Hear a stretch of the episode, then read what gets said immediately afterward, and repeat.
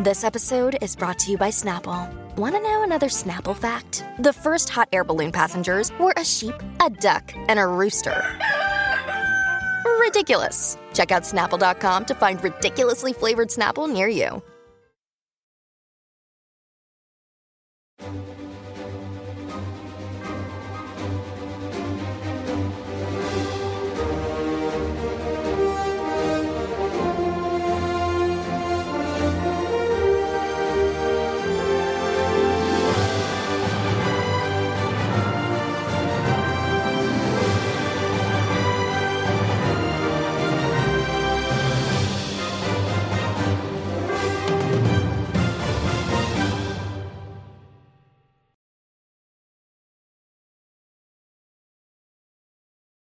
Man interview. Why was it black for so long? Was that the symbiote? the symbiote is taking over, everybody. It's okay. It's okay. Nothing makes sense here because this is kind of funny. Sony's Spider Man universe in review, formerly known as the Sony Pictures Universe of Marvel characters, aka the SPUMC. But as of, August 2021, it is now It sure Sony's. Spider Man universe, aka the SSU, aka no one's going to fucking call it that, aka I was not going to commission Carter Harrell and Cameron Kennedy to make a Spider Man in review version of this. So you get the MCU intro. Pretend it's MCM, Mar- Marvel Cinematic Multiverse in review. It is what it is. It doesn't matter because what this is is a rewatch of 2018's Venom. As always, I'm Tim Gettys and I'm joined by one of the coolest dudes in video games, Greg Miller. Hello, Tim. How are you? Doing fantastic, doing fantastic. Of course, we also have the big dog, Kevin. Buenos dias, Tim. Hello. Well, the fact this is Kevin's favorite movie. This is Kevin's favorite superhero movie in review. Can't wait. Can't wait to hear Kevin's evolve ever evolving thoughts on the, the Venom I, universe. I'm very excited when uh, Ghostbusters, the new one, comes out, and it's just trash. And Greg's sitting there, heartbroken. We get to make fun of him again. Dude, I'm sure don't when it comes around to 2016 Ghostbusters for Ghostbusters interview, you won't talk all sorts of needless shit. You're right. of course, we have the producer slash producer, Nick Scarpino. You know what I mean, Tim? Fantastic improv Give there, me Dick. the Academy Award, I will. ladies and I would. gentlemen. Mhm, Give me the mhm. Academy Award. And the Nitro Rifle, Andy Cortez. Venom, venom, venom, venom, venom. What a fucking terrible song. It's one of the worst song. songs in the whole world, the whole entire world. Oh God, I love it. Of course, we are doing this rewatch of Venom to lead into Venom. Let there be carnage later this week. It will be recorded and going live on Friday. So stay tuned. Get hyped for all of that. We do a review twice a week here on YouTube.com slash kind of funny and roosterteeth.com. If you want to get it as a podcast, just search your favorite podcast service for kind of funny in review, and we'll be right there for you. Uh, normally, we do different franchises two a week, uh, every week adding to the franchise, normally leading into a new release. But we're starting a new thing now where we're also going to rewatch the movies we've previously done uh, for some context going into the new movies. We recently did it with Iron Man 3, leading into Shang-Chi, and now we're doing it with this Venom, leading into Venom Let There Be carnage. Um, if you want to get the show ad free and watch live as we record it, you can go to patreon.com slash kind of funny, just like our Patreon producers, Molecule and the kind of funny Destiny 2 PC clan have done. Thank you all so very, very much. Today we're brought to you by MeUndies and Quip, but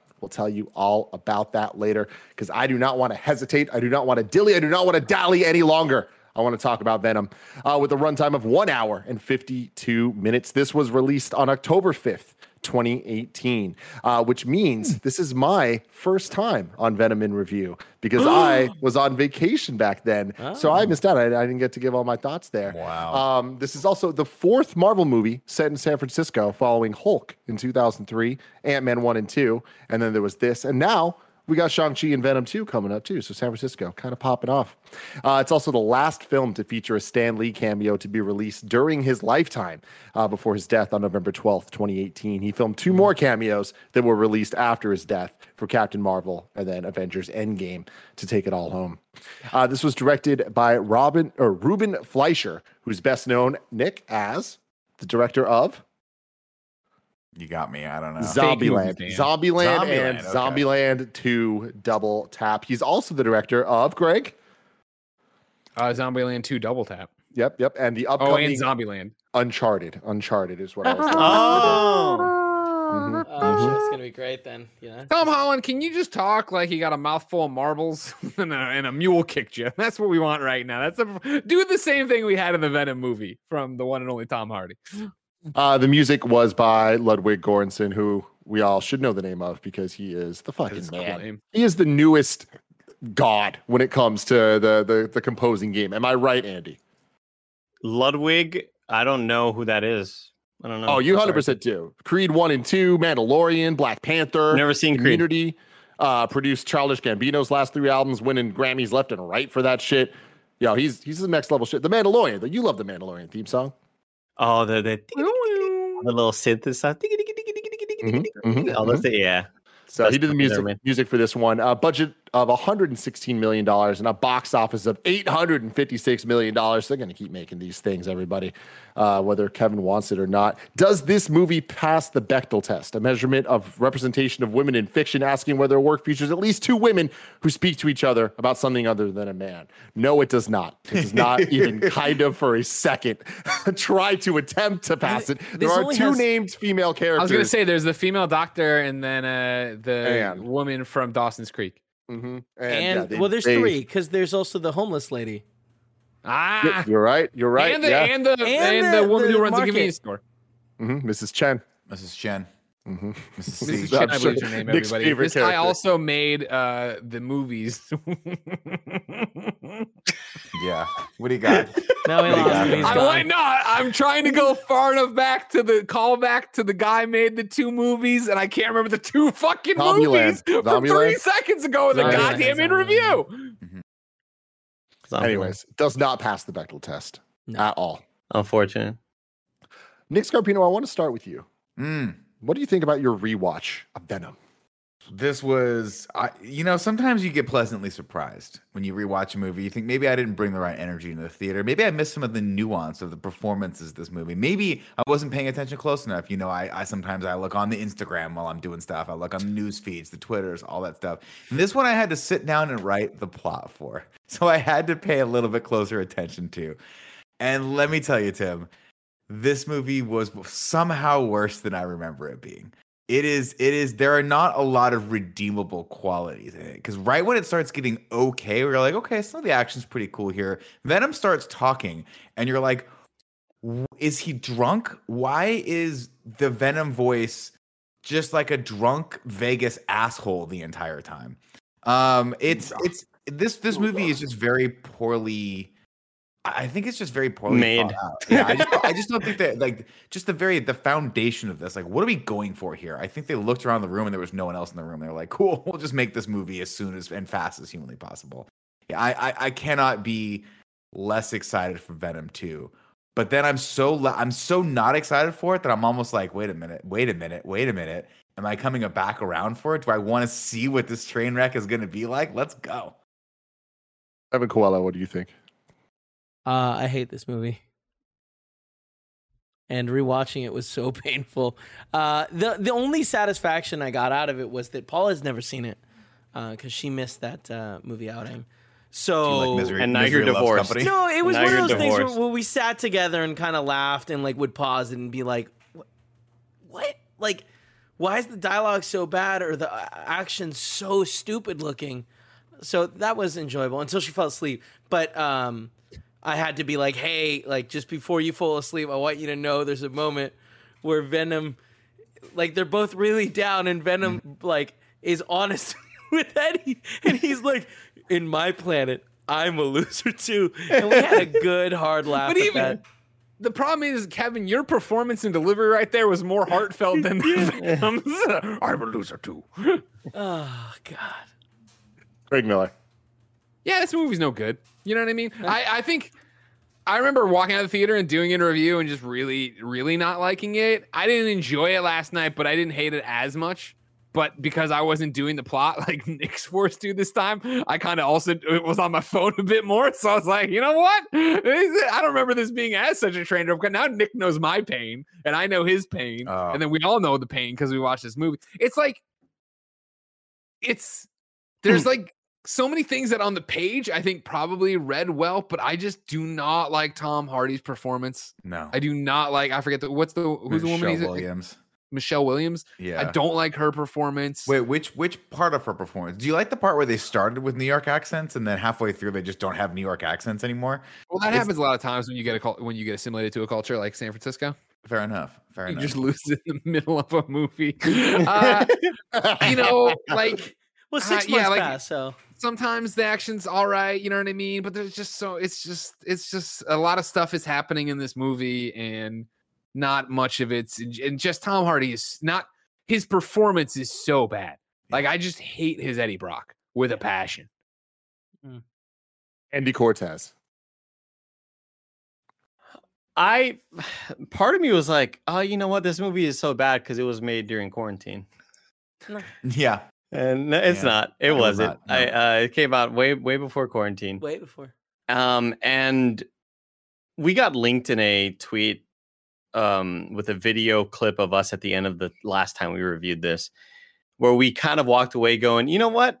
Terrible movie. Didn't hate it though. Not all of us. Not all of us. And I I regret those words. I regret those words. I'd like to apologize. And in fact, to get more hits on this, make the thumbnail. Andy apologizes for what he said last I'm year Mhm. or two years Yeah. ago, or whatever. Yeah. And there it is, dummies. That's what you Andy clicked on. finally You just got it. You thought it was gonna be someone else. We got your view. Too bad. Get out. I yeah, this this movie is fucking atrocious in so many different ways. I I hate Tom Hardy's character. I thought that I might get some of that dumb fun this time around, and there was just no dumb fun to be had. I was I I laughed a couple times at the absurdity of just what was happening, but there was never a moment of saying, "Wow, this moment is kind of redeemable and neat." Uh, amongst a a, a fucking barrage of just bullshit. This moment is pretty neat. No, it's just like it's all bad all the time, and I fucking have lost hope in our country that uh, there's going to be a sequel for it. Lost hope. Yeah. Yeah, it's not good. Not Yeah. But this time it has Woody Harrelson for like a lot longer. I was gonna tag Nick in a tweet of just him, his face with the that stupid ass wig on. Oh, God, it was bad. We already did like you know wigging out last episode, so we're not gonna do it here. Why not? Is it a wig? Oh. I don't know. Oh. Wigging out with Scarpino. What's up, everybody? I just want to point to this scene again because I don't think it quite. I don't think I quite got the nuance of this scene uh, when it first happened. When he walks in and Woody Harrelson's character, uh, of course, best known from Cheers, uh, uh, is is scraping Welcome Eddie in blood on the bars, and you're like, "This guy's really crazy." And he's like, "Listen, man, I'm gonna drop the serial killer act right now. I called you here to tell you one thing. All I've ever wanted in life is carnage." and then the scene stops. But you have to imagine in the narrative of this movie, there was a point where Eddie goes, follow up question. What the fuck does that mean? What Yeah. is going on with this whatsoever? Wait, anyway, yeah, he was wearing a wig. It was terrible. Can't you see it? Can't you see it being like he was like, it's the name of the sequel. Like that's what the sequel's gonna be called. Yeah. Because like that's the the way the universe is built, where it's like none They of it. thought it uh, was so cool. They thought it was so. They cool. thought it was going to be the, the most hype thing ever. Wish in the writer's room. Yeah, I would actually love to sit with Tom Hardy and be like, like just me and you, Tom. No one's here. Were you trying to get out of the sequel? Is that what you were trying to do here? Like, were you trying to sure act so paid bad in this? Oh, I'm sure he did, but he's probably like, Oh, I, yeah. I want, I just want to move. I want to do this quick movie, get a paycheck, and get the fuck out of here. And I'm sure there was something in his contract that was like, if you're so bad, if or, or like maybe he was like contracted for the sequel, and he's like, maybe I'll just be so bad that they won't bring me back. It'll be embarrassing because this is.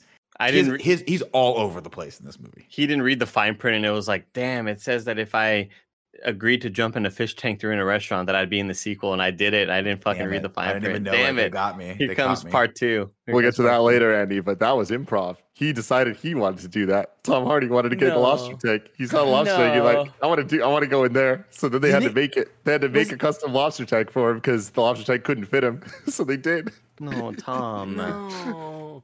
Was he like Tom. was he like binging drugs or something during the filming of this? I don't know. He was just getting in character, man. He had a symbiote in him. I mean, What you gonna it's- do? But like he's a good should we- actor. Should we talk about just the idea behind this movie to begin with?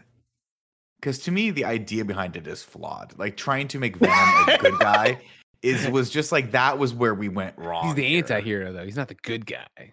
He, Here's my he thing. exists- So I it's not black and it's not oh right, white. I'm sorry. He's Well, we didn't we didn't get Tim's opinion, did we? Did we? Sorry, Tim. Oh, No, yeah, no, yeah, yeah, yeah, yeah. I, I don't think this movie is a travesty. I don't think it's good You're by any insane. means, but I definitely think that it's an entertaining watch, and I think that it is only bad in comparison to MCU movies, and the fact that we have these movies to compare to one for one on what an origin style, uh, origin story, what action scenes, like all that type of stuff, like what that could be and what we expect from these things based on all of that.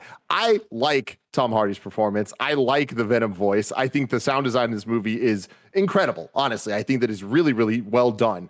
Uh, I think that they are very inconsistent with a lot of the elements that they they go for, specifically the plot. I don't think I've ever seen a movie with a plot so simple that all is as convoluted as humanly possible for what really boils down to a you go from from point A to point B. There's not even other points. Yet somehow there's uh, time jumps and there's like completely senseless decisions. So it's like you instead of having Riot be the the symbiote that came from somewhere else that had to get to them, why did wasn't that one just Venom to begin with? Like it would have just So simplified dumb. the story Way so much more. So there's a lot of like B plot, C plot stuff that they try to have that really are just other sides to this A plot that are just unnecessary. And I think that that's the type of stuff that dilutes this from really kind of like being anything like unique to itself.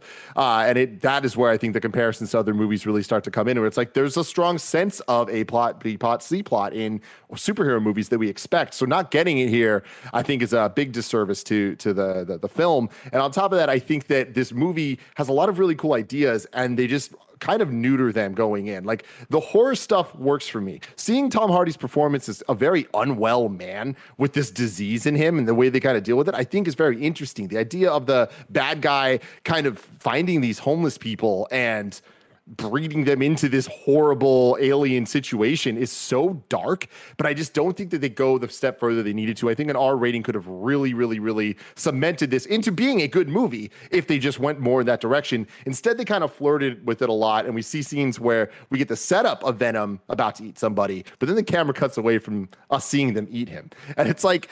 You Why even? You just want why, to see them re- wrestle with it afterwards and go, "Ooh, gross! I ate somebody." Well, and, and I think the biggest problem there is it's just like they they set up this whole thing with with Venom and Eddie and the way that they're interacting and like the choices that they set up in this movie that they all chose to because Spider-Man's not in this so they decided to come at this from an origin standpoint of like a new unique thing. So they're making their own rules.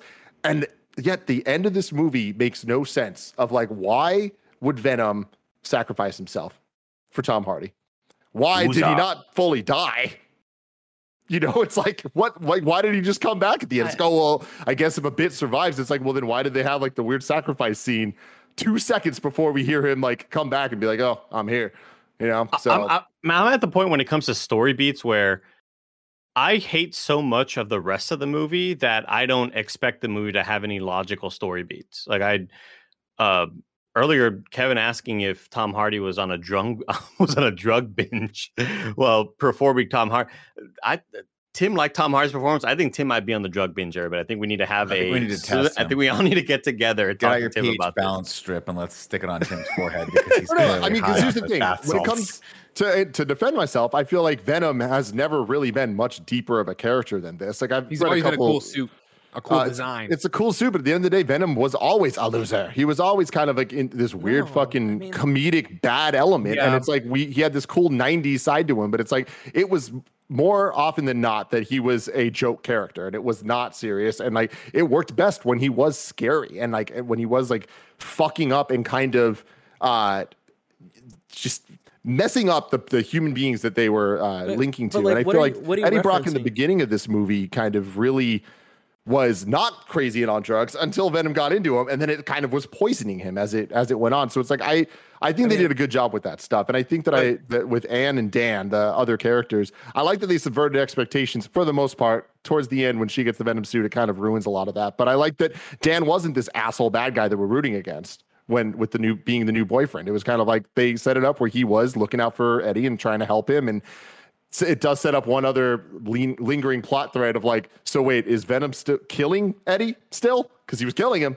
The doctor Yeah, literally but now, said like, this now that is- they feed him or whatever, he won't Yeah, to when they feed him, he, he's no longer. Gotcha. That was So the he's- missing he just part. rolled. he, he was cool. doing it on Okay. purpose. He was eating Eddie, you know what I mean? But it's because he wasn't getting fed or whatever. Kevin Coelho from kindoffunny.com slash kindoffunny games. Uh, just where where do we get that that Venom is a loser? Is it just the other In Spider-Man comics? movie? In Comics. comics? Yeah. I mean, literally, I don't remember that. adaptation of I'm, I'm with Kevin as I don't remember that. I always remember. Yeah, I mean, I remember Venom mainly from the McFarlane run where he was Yeah. fucking hulking and terrifying and horrible. Yeah, it was So I'm- either yeah, hulking see- terrifying or it was like super comedic. I mean, there's lines from this movie that are straight up like the uh, the the pancreas and the liver and the whatever. Like that's straight out of the comics, and it's goofy. Like it Yeah, was but like even I feel like in the comics goofy. it wasn't presented that way. Like It where it was. wasn't meant to be goofy, right? It was. I would love it if I'm they saying. if I would love it if we asked the the filmmakers like what were your influences and they're like yeah we made him goofy because of like Topher Grace that guy's just a fucking goofball like that's you seen that 70s show? Classic. Oh, yeah, see, Also- I, I, so go ahead, Kevin. Oh, I was just gonna say Tom Hardy. I feel like is like he he becomes like an alcoholic after the six month. Like he's not in a good place and kind of a stumbling idiot right after he gets fired, or I guess the time jump happens, right? So Well, I mean, he's don't just down on his luck. I don't think he's an alcoholic. I think he's just like I don't. I mean, have he's at a bar career like prospects. two o'clock. It's because he doesn't have a job. He's trying to look for. I, I don't think. I, I don't think he was. I mean, he was spiraling. I don't think he was completely out of control, and I don't think at any point he ever comes close to like being, like I don't know. I have I think. I think that. I think the parasite eating him was what was causing him to act a little bit delusional and crazy. I don't think that was like any psychosis or anything like that. Andy from Kind of Funny. I have Yeah, so oh. I have so many issues where before he even gets this symbiote inside of him, before Venom even takes charge, I had much like Greg looked down at my phone, checked Twitter for a couple secs, and I'm looking back up and the way he's acting in the in the convenience store, the way he's talking to homegirl from Parks and Rec, I forget her name. Um, Penny Slate. Jenny Slate. Yeah. When he's talking to her, part of me was like, damn, did I miss the part where he became Venom? Because he's acting fucking weird as shit right now. like, I thought he was already Venom that whole time. And I was like, oh, he doesn't even have the symbiote in him. This is just like Tom Hardy doing a really bad performance and like overdoing everything. And also, how the fuck do you go from being this investigative journalist with the cr- most crazy motion graphics of all time? This dude, you lose your job. You're you're not going to be fucking looking for a janitorial service. Yeah, remember he, like, he, si- he circles the waiter job or whatever. Like, damn, come dude. the fuck on, dude. Like you're like in part of this Francisco. big corporation. That's true. That's true. Making my point right here. That's it. I was just, I was just so annoyed by that. Like the fact that he's like he loses this job where it's the fucking the what, what's the what's his show called the Eddie Eddie Brock report. the Eddie Brock report. Like he, it looks so professional. and It looks like he'd be so sought after if he were to ever lose a job anywhere, and then suddenly he's looking on Craigslist for whatever. Well, that's like, what's so weird about it is like so he stupid. as a character is just not very likable to begin with. To your point, and I think that he starts off and you're like, okay, this guy's like an investigative journalist, right? And we see this montage of him breaking all these cases open, where it's like, this is why bodies are buried in landfill. Yeah. Like this is what's happening over here. Like oh, this guy actually probably knows kind of what he's doing. And then the first time we see him in action. He just randomly torpedoes his own career, knowing fully well what's going to happen if he does this interview the way he does it. His boss is like, "Don't do that," and then his boss is like, "Hey, who's your source?" And he goes, I, I don't have a source, but that's not true. He does have a source. He hacked, he hacked his his fiance's email, which is not. A But she good got caught thing for a that, too. and she got fired for that. Yeah. and so he starts. I think the character arc for Eddie is just a little bit off because he's supposed to start of like. I guess he's supposed to be dishonest, even though everything up until that point shouts out that this guy is literally like a boots on the ground, grassroots, honest to god journalist. And He's a good reporter. Yeah, yeah, he's a good he's a good reporter, which means he has ethics. And then he just does this totally unethical thing where he decides to open up his his girl his uh, fiance's computer and or email. Yeah. that doesn't make a lot of sense. Um, to me, I mean, just going back to like the actual the, the idea of Venom to begin with, I just find it so much more fascinating that Venom is this sort of like this this pipeline for people's like evil to come out of themselves. And I know that's not what they were going for with this. What they were going for, they were trying to make him the anti-hero. They were trying to make him this thing. But I just find it so much more fascinating that that Venom is like is that dark part of yourself that wants to tap into your inner power and he helps you do that. And then by doing that, the parasite has a dual meaning, right? Where it's like, yeah, he's a symbiote and he's a part of you, but he's also eating that last little bit of good in you, like that. And that's what I always found that was so fascinating when he combined with like in the in the cartoons or in the movies, even where he combines with Spider Man. And then all of a sudden, Spider Man's OP, but then he starts doing things that, that are just totally out of character for him. And we don't get any of that really in this. This is not that Venom, and it's unfortunate because I just find I think that plot line and that though that is just a lot more fascinating It- to watch.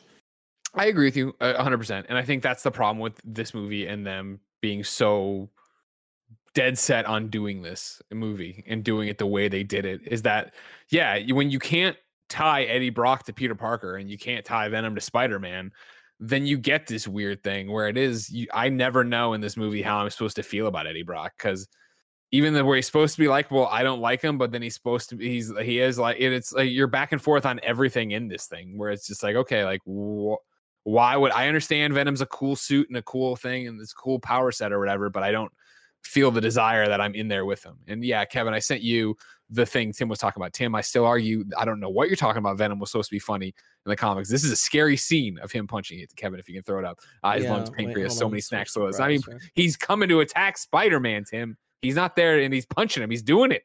Spidey sense ain't working. But then he did a little fart joke at the end. You can't say it as a next frame. It's coming a little goofy out of his behind butthole. this is Greg. To your point, this is this is like when they take Joey out of Friends and try to spin off Joey and give him his own show. You know, you take remember Joey away from Ross and Rachel and Monica and Chandler, and I'm reading Wikipedia to get all these white people's names because I kind of I don't know anything about Friends. But you try We to make it, Jo- all right. Try to give Joey his own show. It just ain't gonna work. It ain't gonna never work. Never watched Friends? Nah, never cared for it. Mm. No, I was George Lopez show. It's I time also for did the that. plot. Time for the plot. Nick is going to tell us the plot. That's a new Spider. That's a Spider-Man thing. That was really cool. You just came up with that yourself? Yeah. That was super great. Yeah, Thank you, you. should you should work in that industry. Mhm. Uh, ladies and gentlemen, Venom, Kevin's favorite movie in association with Marvel. Love Man, it. They could have made that a little bit bigger. They're like in association with Marvel. We, we not Marvel. They just they know we're doing this and they can't stop us. Marvel's aware. Kevin Feige's just got a loaded gun. He's like, one day I'm gonna put a bullet through Sony's studio. Base, the final frontier, the LF1 heads back uh, to Earth with the specimens, and uh oh, something goes wrong, and the LF1 crashes in the forest of East Malaysia, which looks a lot like the forest of Northern California. Maybe we just kind of, maybe we just kind of shot all those in the sa- into your woods. We don't know. Shots in. Yeah. The cleanup team, of course, reaches the crash sites and recovers three of the four specimens, one of which has gone rogue. Uh, Riz Ahmed and Jenny Slate watch on the monitors as they trigger, uh, they triage astronaut Jameson, which is a little reference to uh, J. Jonah Jameson's kid here, I imagine, right, Tim? hmm 100% he's credited. Got it. Uh, and you're like, oh, that's pretty cool. And he's got the symbiote in him. Uh, uh, let's see, he comes But to life they- on the They ambulance. kill him he- off, right? Like this is them killing him, right? Because Well, I don't. when Riot gets out of people, he kills them. is that what it is? I, I mean, that's. I feel like everyone that we saw, he left dead. Yeah, pos- possibly. I mean, because Venom can transfer between people. and- Yeah, without and any leave them issue. alive. Yeah, so pres- presumably maybe he was alive. I don't know. It doesn't matter. He could because be he comes alive and eats. He eats the uh, ambulance driver and then transfers over to the EMT, and then the EMT uh, limps off down the road uh, with a patch in her hand. Just so many, Life tra- so many transferings of people to people, and it's lot of just like, what the fuck? And like the, it all just kind of leads to the transferring to get to action scenes. And why does this movie insist on having every single action scene with these symbiotes that are dark, all in darkness? Like, there's not a single scene where you can actually see what's going on, including the one coming up here where like they have the little attack in the village. it's Well, really it's, bad. It's interesting too because when we got to the end, I totally forgot the end of this movie. I was like, I know that resume, like the, the, that the Drake character gets um one of them. I didn't know which one it was, and then you're watching them fight, and you're like, you could have just. You could have made him a little bluer. You could have made one bluer and one more red because it's impossible to see what's going on in between the two. That will be a problem in the next movie, Nick. Don't worry. Oh, good. Thank God. the, the good thing a about one. the good thing about Riot leaving the bodies though, like again, Riot will leave your body, you're dead, but your bone, you're healed. Your bones are your body is healed. You know, it's true. because that I mean, lady had her shin sticking out of her fucking leg. Riot leaves her body. Sure, you're dead, but a little bit more presentable in the a casket. great looking corpse. Great though. point. Incredible. Great point, 80. Uh, we get the Venom title screen here, and then we head over to San Francisco, California, where Eddie Brock is sleeping the morning away, and Annie wakes him up uh, for his meeting. She's a lawyer for the Life Foundation, uh, and then she's working on that somehow. Eddie Brock runs a vlog called the Eddie Brock Report. He Man, I to- can't. I Is cannot think of. thought that was a TV show. I cannot think of two actors that just seem so not great on camera together, like Eddie Brock and what's her face. Like the, the there's no chemistry. It just feels so. This is not supposed to be on camera, Well, I and yet you're letting it be there. Andy, I think We're too I far think- gone. We know they don't have chemistry, but we gotta let it go. uh, what I what I read was the director cast them, and they didn't have chemistry at first. And then he says, "Which one of you can do a Daniel Russo accent better?" And Michelle Williams was like, "Can "Mr. Miyagi, can you give me the gabagool?" and Tom Hardy was like, "Oh, Mr. Miyagi, I'll take some of the provolone."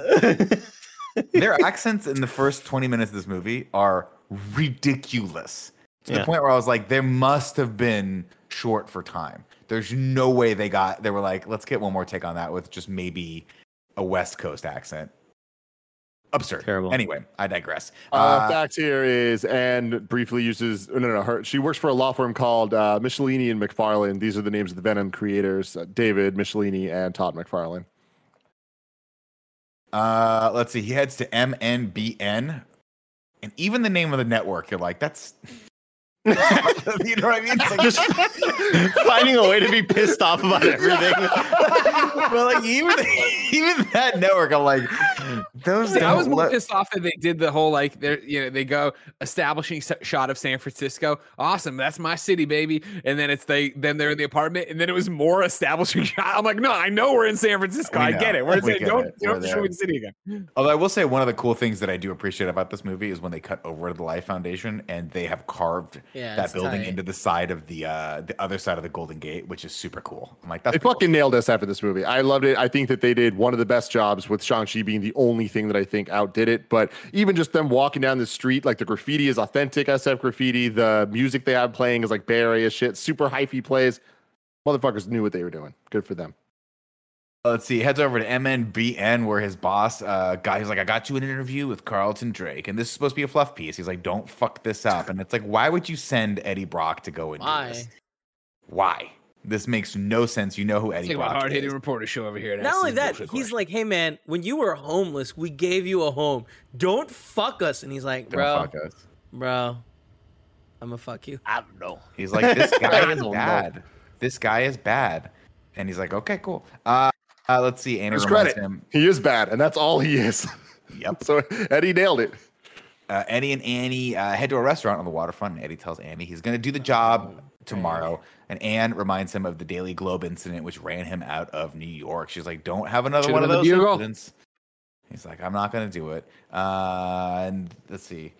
Uh, no, I already wrote. I already talked enough about the accents. Past Nick, we don't have to keep lamenting on these accents. I have a lot of notes about that in here, Andy. But I'm just I'm going to be the better. It's man. okay. It's okay. Um, You're the unlike the better director. man, Nick. Unlike the director, who should have told them to stop making these accents.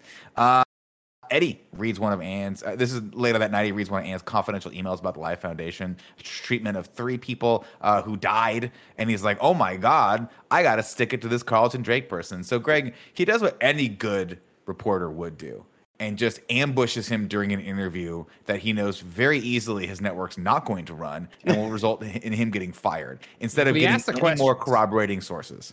He asked the hard hitting questions and hung his fiance out to dry in the Yes. process. You know what I mean? Uh, understanding that ed- as soon as his editor asked who his sources were, he'd be like, uh, and then he, he doesn't even say, you know, off the record, unnamed. I can't tell you, but trust me, they're worthy. He's just like, uh, I've heard things. Yeah, no shit, you're No fired. Get the fuck out of here. You're Get not even fired for the right reasons. You're not Yeah. even fired for doing the right thing. You're fired just for being a fucking moron. It's like Yeah. it's his first week on the job, and the dude's never ever done anything like this. Like, it, it's the type of thing where you go do stuff, and then the boss is like sitting there overside, like, no, no, no, no, hey, hey, Eddie, what are you doing? No, we don't do that. Like, oh, sorry, like, sorry, it's first week, it's okay. Like, no, dude. This is the thing where like a world needs to have characters that are believable. This is kind of like what we were saying. Uh, um, I don't think it's aired yet, but the Ghostbusters mayor, the 2016 uh, thing, where it's like you don't believe that the mayor could be mayor. You know, he's sitting there being making like ridiculous comments that like no normal human being would make, let alone a mayor of a city. And that's the same thing with Eddie, where it's like that is not how someone would be a journalist, and that he's sitting there throwing away his career and his relationship with zero to back it up. He's not putting this guy in a position where he's going to get him to say something. He's just revealing this, gets booted, and then like has to deal with the consequences. But he I- I deals just with them. I, I disagree with you because it's like it's yeah he did make a good call, but he made the call and then he has to face the ramifications of making that call. But I'm saying Right, like Kevin- no Kevin's real point is, like- reporter would. Oh, go ahead. it's not like it's not like he was in dire circumstances and needed the story. His career was going very well. He's like he's doing all these things. He would have known better. It's it's just not believable that he would tank his career in that fashion. Like why that would be one piece of evidence. You need more corroborating evidence, and then you start forming a story based on this thing. But this Eddie Brock, who we're we're led to believe has one of the most important boots on the ground uh, web shows on the fucking planet, all of a sudden just randomly pulls this bush league Web maneuver. show. It just doesn't make a lot of sense. And first off, how'd you get all them good motion graphics? Like, who did that intro for you? For real? Oh, like, you look so. that's That's Fiverr. Sorry, but like this is this is like a real show on TV. I'm pretty sure, right? Yeah, like that's what I got like the it. sense. Okay. I, I called it. I call it a vlog just because it looks like he's doing a selfie stick. I thought you were I calling know. a web show I as a got joke web vibes. Spider. I thought it was a web show. Yeah. Yeah, I, I don't think that it's like I don't think that he's this like renowned on TV like journalist guy. I think that it's more. Like, he might be featured on TV sometimes, but I definitely got to read that he's more of a niche reporter type, and like he's really dedicated and takes the homeless stuff personally. Tim, he I- went up he's to like invested. the CBS like or the CBS building and parked right out front. The security guard was like, "Hey, you're not supposed to." And he's like, "Come got on, clout. Rick. I know about He's your kid. clout. He's going to MIT. did she get to school? She get to school? I mean, yeah, Tim might be right. I mean, maybe maybe maybe I'm overshadowing or, or, or overestimating how important this guy is or how how well his career is going. But Maybe the boss It's just- goes, "Look, Eddie, you haven't done much in a while. We need a big breaking story, man. Like you're not you, or, or else I'm gonna have to get let you go, dude. Like we, we were running out of funding. But, we like, need a big didn't- story. But you know, like something like that. You know what I mean? Like that. With that. With that's No, our that's- imagination. That's what I'm suggesting, Kevin. that's what he's saying. It would have been better if that had been the case. Oh, Yeah. But instead, he would walk in and his boss has a perfectly good relationship with Eddie. He's like, "Hey, man, I got you this piece. I just want you to go interview this guy. Please don't fuck Let's this get up." lunch Be a later. solid. Just go talk to this just to dude. be a solid. don't And he's like, psychopath. okay, yeah, no problem. And then Eddie decides, and, and I guess that that kind of that kind of speaks to to just the character in general. I'm not sure what I'm supposed to feel about Eddie in this, right? Because I'm getting mixed signals. He's a good guy, but he does the wrong thing. But then he also doesn't stand up to this bully in the convenience store. And then I'm I'm I, I just don't know what his character arc's supposed to be at this point in the story. I don't know what his sort of inner need is. Um, is he is he trying to redeem himself from this New York incident? Because we only get one line of dialogue, a, a throwaway line where she's like, "You don't want to get run out of New York again." Is is he being is he being literally and metaphorically chased by his past, or what what's going on with Eddie? Because when he starts this story, he's in a pretty good place. He's got a great fiance. They got a nice apartment. They even have a cat. Mr. whatever, Mr. Bootsies or whatever. I forget what the No, cat was. Mr. Mr. Belvedere. Bootsies. It was Mr. Belvedere. Mr. That's what the cat was Belvedere, yeah. Oh, that's a great name for a cat. And then he just, for no reason, just decides that it's, it's like they just needed to have him tank his career to have him go to Well, a different emotional place. I, that's the thing. Like you get the feeling that like they were like, okay, he's got to lose everything when he before he meets Venom, and they do this thing where he tanks his career and also Yeah. ruins his relationship, and it just again doesn't feel like it makes any sense because it's like, what was his plan with his girlfriend? Just take the information. She wasn't gonna get caught. Or he gets a how that shit Pulitzer. Prize, right? And it's just like, now you have to marry me because you can't be a lawyer. You got disbarred. Good for you. Anyway, we, we, we'll move on. Carlton Drake gives a presentation on space travel, and a little kid asks a question, and then the person running the interview is like, Shh, "Don't ask any questions because this, this billionaire is speaking right now." And then Carlton's like, "No, don't silence her. People are always going to try to silence you, but it's the people that ask questions that get ahead and, and really make changes in life." And then he doesn't answer her question. Favorite He thing of the movie. someone I else fucking answer her it. question. she doesn't even ask it. He just leaves. So It's hilarious. Oh, Uh, congratulations, kid. You just learned the most important lesson in life, whereas people don't care about you. Uh, he brings up, uh, let's see, uh, da, da, da. Talks about the space, talks about Cure. He's like, listen, we've we've done pretty much everything we can do on this planet. Now we need to look to the stars for the cure for everything we want to do. Uh, I built my entire empire. So anyway, he does the interview with Eddie, and Eddie, of course, presses him about this pharmaceutical interests and all the allegations about his in, building his entire empire on a uh, on on dead bodies. Which, of course, he read all this in in one lawsuit. Uh, and the guy's like, "We're done." Of course. Why would I answer that question? You're an idiot. And then he gets fired. Uh, let's see. He brings Worth up, of it. course, instead of instead of trying to sugarcoat it at all, he just straight up brings up the three names that are listed in the brief that was sent to his girl, his fiance, the, night, night prior, before. the night before. This is like how Uh, when you're a kid, like you try to be like sly with something you heard 30 seconds ago, or you know what I mean? You know what I mean? Like you ask your parents about like, hey, what's what's up with that jar over there? And then that jar is missing the next morning. And they're like, you Yeah. just asked about it. Yeah, it's Yeah. that's trouble. Uh, and then it it's is Before we get back, before we get back to the plot, let me tell you about our sponsors. This podcast is brought to you by MeUndies. Are you afraid of the glow in the dark? Well, shield your eyes because the new MeUndies Halloween just dropped dead. Get it? Because it just th- there's new Halloween MeUndies out, and you know, ladies and gentlemen, I'm Greg Miller, and I'm the king of Halloween, and I love my MeUndies. Of course, they're the only underwear I wear, and I'm always happy throughout the year when I get to my candy corn MeUndies. I've had those for a long time, and I like them quite a bit. But now they got new Halloween prints. You don't have to do that. MeUndies are made from natural fibers sourced from beechwood trees, making their micromodal fabric soft, breathable, and dangerously cozy.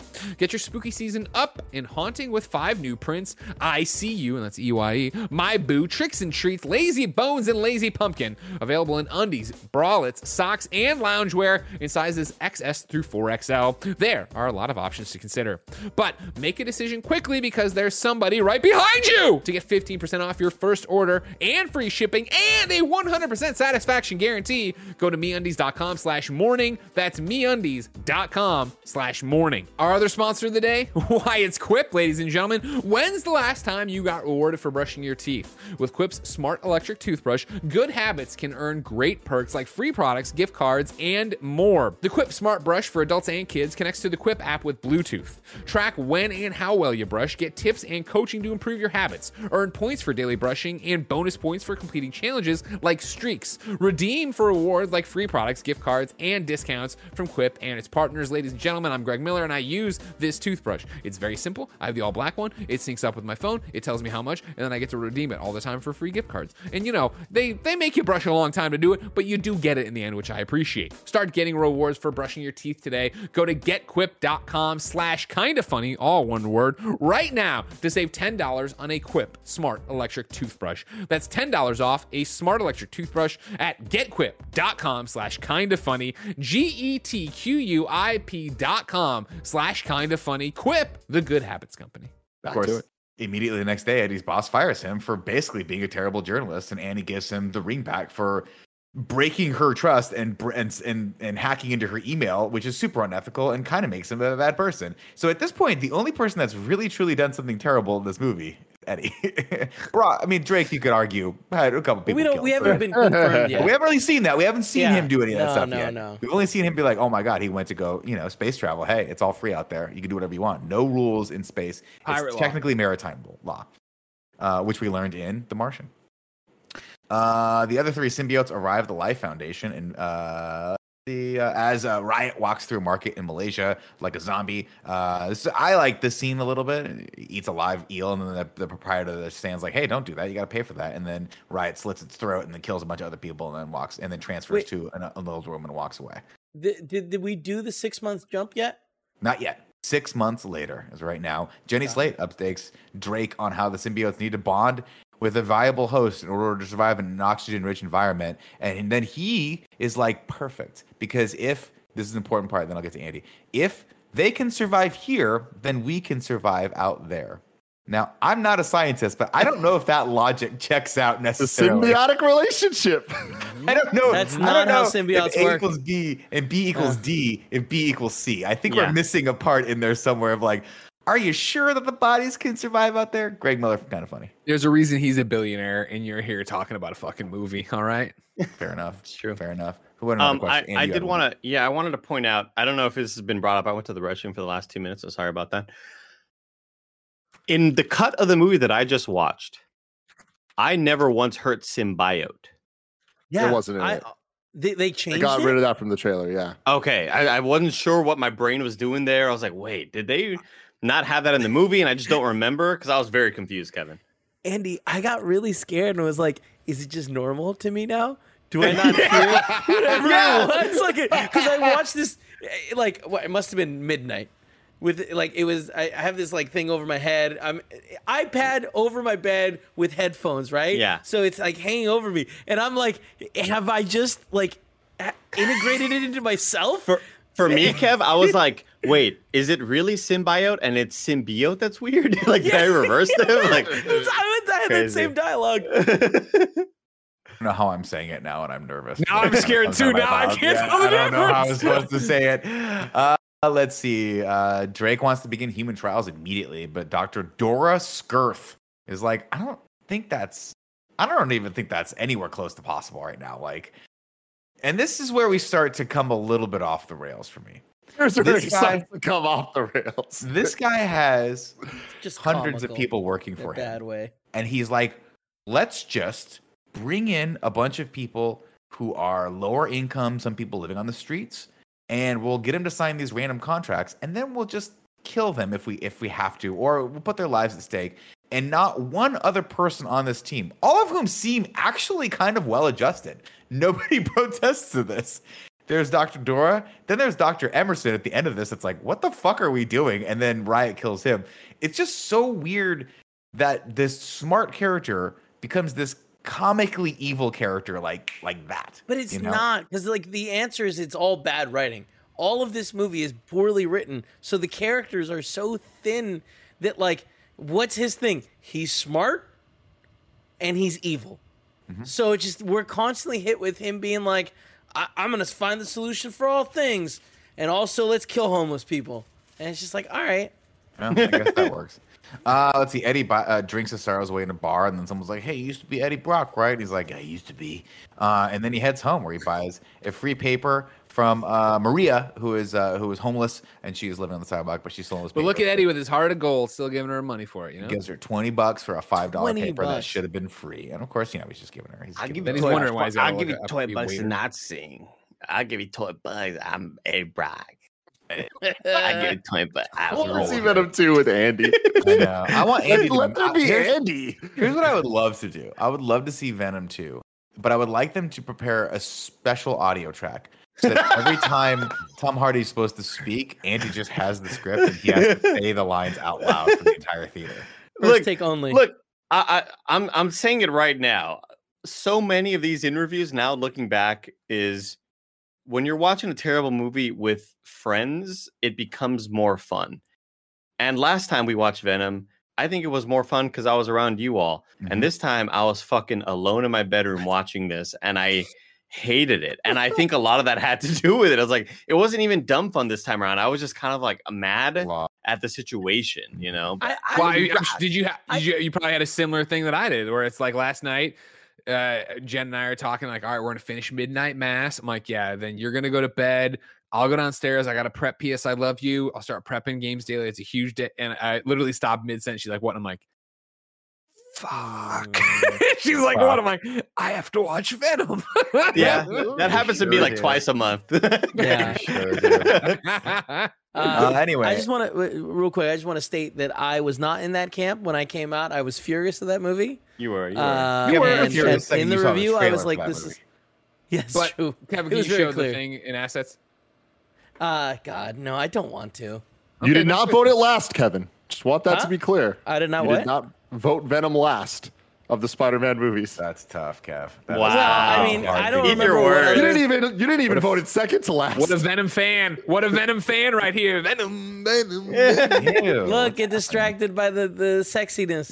Yeah, Kevin sent me this image a little while ago on Slack. You are such a liar. Oh, You no, I, it made me uncomfortable, but here we go. Female Venom licking Peter Parker's face. God. It's I like she no, everything that's it's she. Venom She Venom. officially, and briefly uses the Venom symbiote symbiote symbiote to rescue Eddie. This is a homage to the comics when she briefly wore the symbiote under the name of She Venom. Jesus, cool. her Who- back who must hurt. this? Jesus Christ. And And and Anna.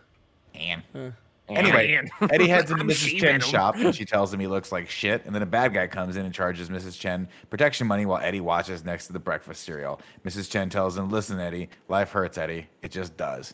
And they're like, All right, well, I guess that's the message of this movie. Eddie heads home and sees his dickhead neighbor, or maybe Eddie is the dick. Again, I'm not really sure.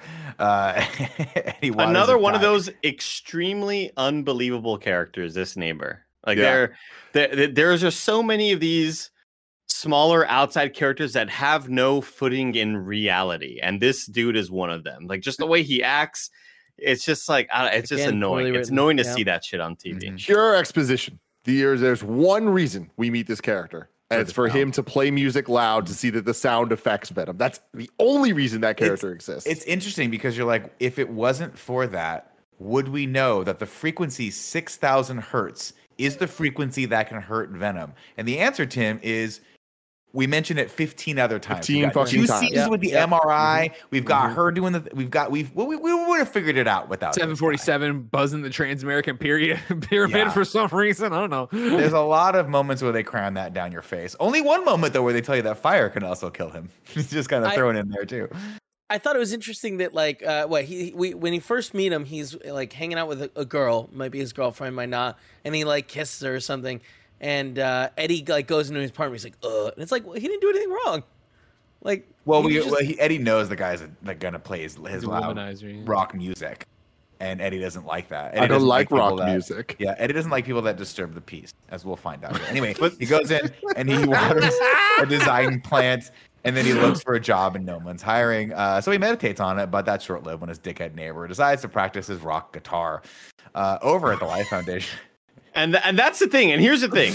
Here's what I'm saying. That my brain was a bit confused at this point in time because I looked at my phone for a second and thought, does he already have the symbiote? Because the music is annoying, and he's like, and he's like doing these weird reactions. It's like, oh, the venom's taken over. No, he doesn't even have it in his body yet. He's just kind of He's acting. angry and he's trying to not punch the wall. We all It's seen just that. it's so annoying. I just we, hate, he's we've so hit that point where the noise is so loud and we grab our ears and we shake our head we've all been there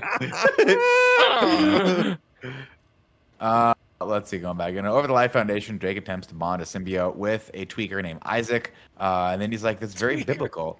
I mean, the guy's I, he's he's doing Sure, something. Dick, And just- Isaac, he's like Isaac is the true hero of that biblical story. Uh, God has abandoned us. He didn't keep his, his end of the bargain. And then the Isaac character is like, "What the fuck are you talking about? Where are the drugs you promised me?" And then they open up the canister with one of the symbiotes, and it bonds to Isaac. But the bond is short lived, and Isaac dies. So they bring in the next volunteer while Dr. Skirth looks on in horror. Uh, Eddie buys another paper, but this time his friend on the street is gone. Uh, he gets the feeling that he's being followed and calls out Dr. Skirth, who tells him she works for the Life Foundation. And Eddie's like, I don't want anything to do with that. I tried my hardest to take this guy down. And by that, I mean I ambushed him in a random interview and lost my entire career. I'm moving on from that. And Dr. Skirth's like, he's killing people. You were right. And, and Eddie's like, oh, e, oh, oh, and leaves. Uh, he loves those vowels. he loves them, man. Uh, let's see. Lightly I'm done with all this saving my fellow man shit, is what he says. Uh, Eddie walks by their old place and sees their old cat, Mr. Belvedere, and then Annie pulls up with Dan, who was in Veep and seems like kind of a cool guy in this, actually. Dan is coolness. yeah, I like Dan. He's got a lot of the vibes of the uh, uh, stepfather in the Ant Man. Yeah. Yeah. how we, you know, we don't hate yeah him. yeah What's his name? Bobby, Bobby Coladola, or something like that. Bobby Yeah. Cannavale. Yeah. Yeah, I like Bobby? Cannavale.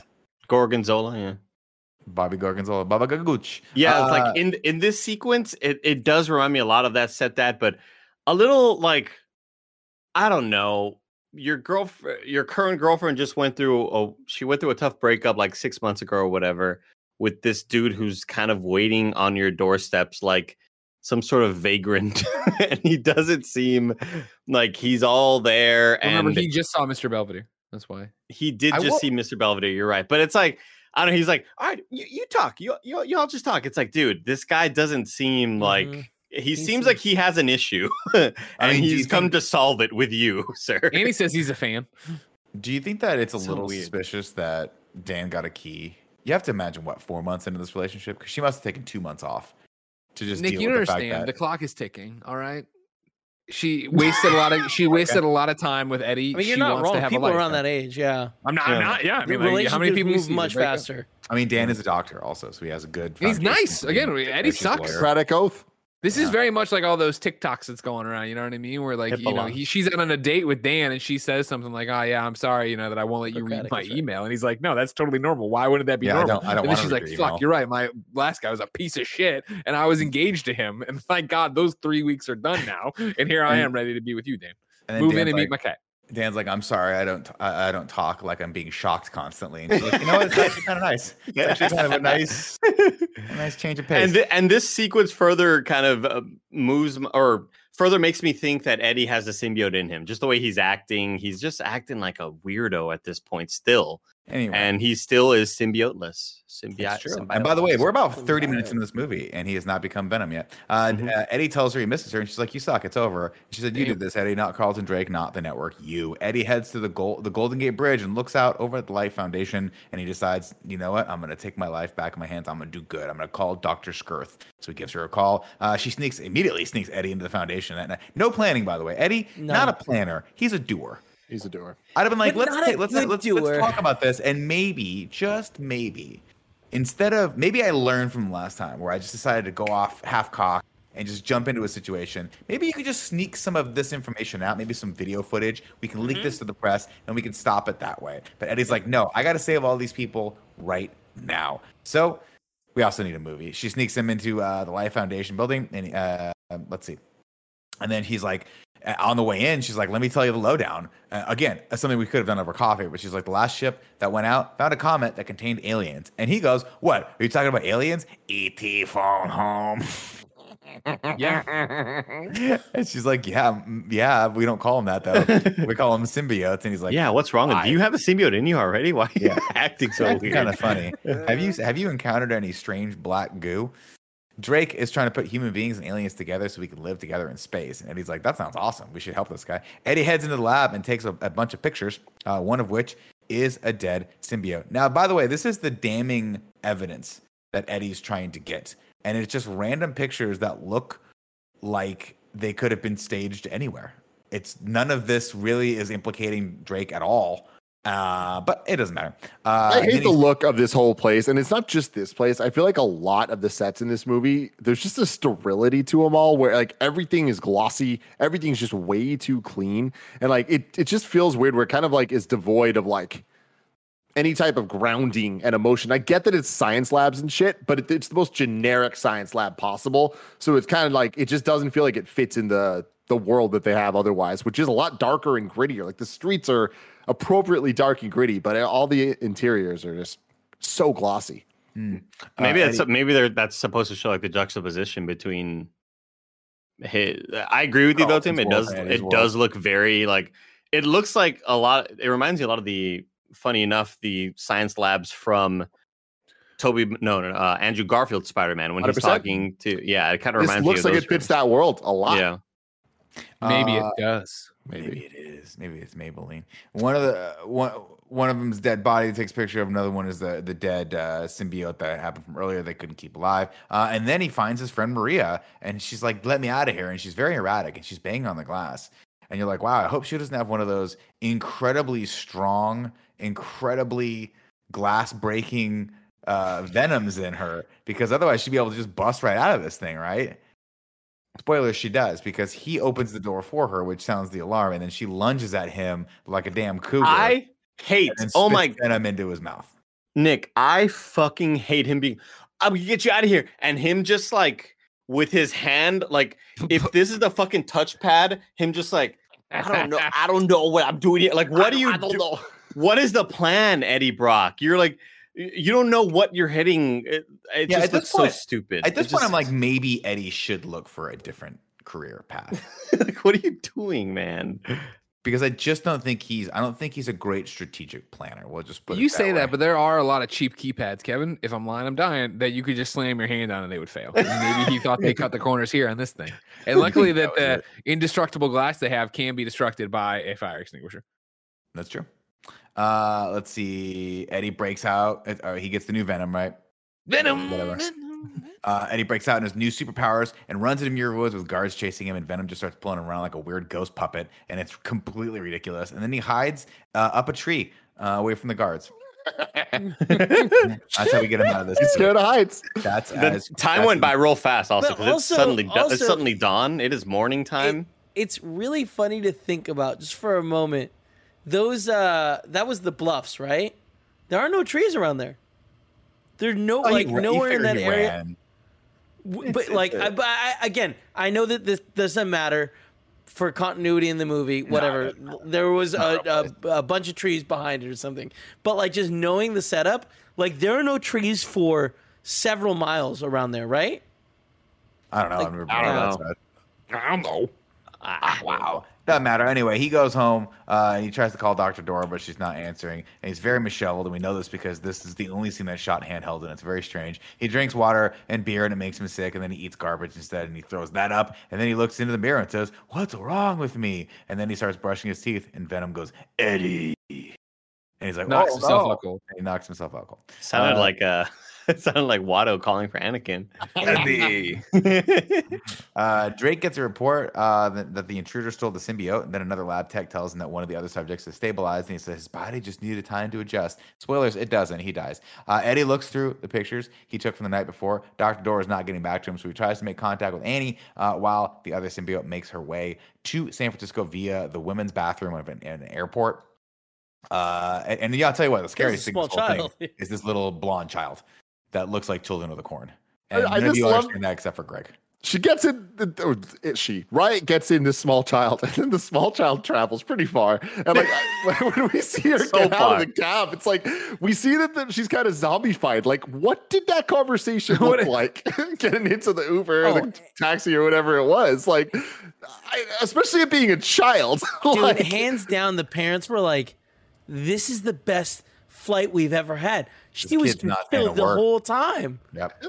Yep. She keeps talking about eating livers, but like, what? We'll figure it out later. Stared at the, the just stared at this no no screen on the the seat, just stared at a blank seat for nine hours. Uh, Dan, of course, then uh, takes him. Uh, oh, what do we get? Ah, sorry. I'm not going to skip over this scene, of course. Thank you. Uh, Eddie interrupts the lunch between Anne and Dan, and we get the most ridiculous scene ever recorded in film, really. I put a superhero movie here, but I'm just going to actually open that up to all film history because it ends with Eddie jumping into a lobster tank and biting the head off of a live lobster while swimming in the tank. And one person in the scene walks up to Anne and goes, Ma'am, this is completely unacceptable. And Anne's like, I'm going to call the police for real now. yeah. And Anne's like, You're right. I'm sorry. We got to get you out of this tank, big cat. And it's weird and it's zany. And I You don't know, it's uh, one of those things. Though only a true actor could nail that. And come up with it off the top of their head for improv. I mean, no, no, they came up with it when they saw the scene or the set, and they're like, you know what? I need to prepare this. Like that, That's I want to even that worse. wasn't an That's even improv moment. It was No, they a, had to like, build the tank. You said they had to, Yeah, it was a problem. so the, the restaurant scene was shot uh, once with live lobsters and once with fake lobsters. No shit. The lobster that Tom Hardy bites into was actually candy coated marshmallow filling with chocolate syrup. Tom Hardy came up with the idea to have Eddie Brock get in the lobster tank when they were rehearsing the scene on location. The tank was not originally built to support the person, so they had uh, the crew make a special one. Uh, and Michelle Michelle Williams, Anne's actor, told the Hollywood Reporter that Tom Hardy was a big reason why she decided to sign on for Venom. "Quote: He's so talented and so committed. He also makes unusual choices in a moment to moment, scene by scene kind of way." That never is know what you're That's what you want. that is what you want. tell PR. How pissed off when you're Michelle Williams being like, all right, let's get this fucking stupid ass scene over with.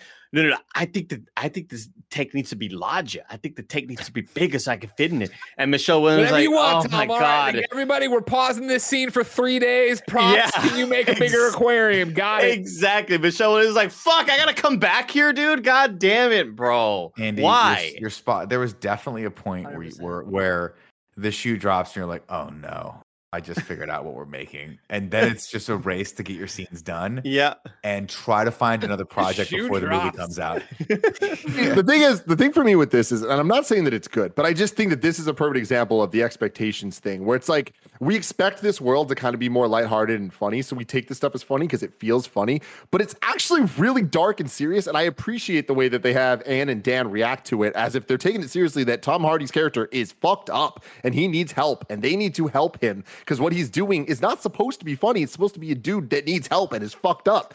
It's just for Yeah, us watching as an audience, we're like, this is funny because Tom Hardy's fucking weird and he's like, Yeah, in this it doesn't- lobster. Yeah, I, I, Like I understand there's a difference between what they're going for and what ends up get, coming through the camera. Absolutely. onto the And I want to clear. I'm not saying this movie's good. I'm not No. saying that any of these elements No. are good. It's just to defend it from like just being trashed. Like I don't think this movie is on the level of a Catwoman, on the level of honestly half the X-Men movies, on the level of a lot of other relative things to this.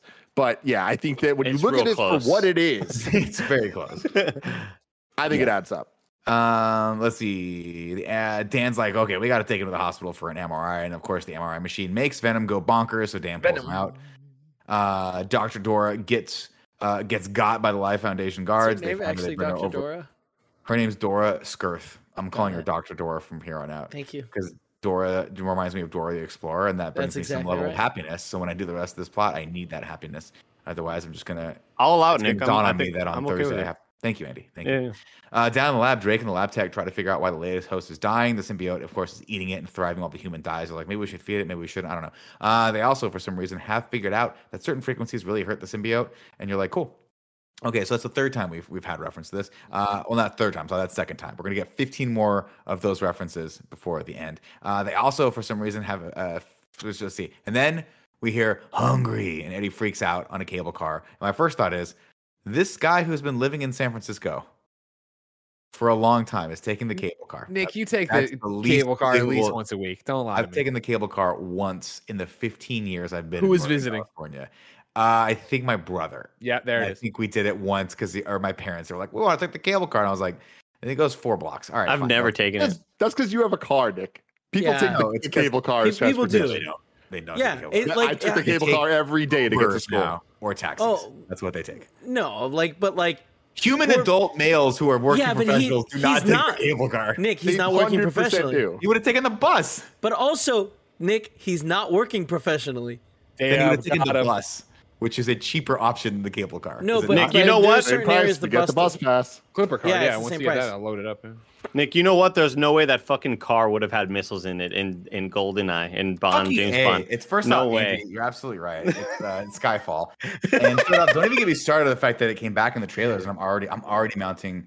Actually, I'm not mounting a defense to that. That makes sense. I Now, can't because The car was can't wait to destroyed, and now they're rebuilding it, Tim. And so it Mhm. makes sense to rebuild it and put all that cool gadgetry in it. Before it was just a fucking car he won in Nassau. But he James gave Bond it to review. Q. Q fixed it up. He didn't give it to Returns Q. next He week. didn't give it to Q. He stored it. He stored it in a fucking storage container somewhere.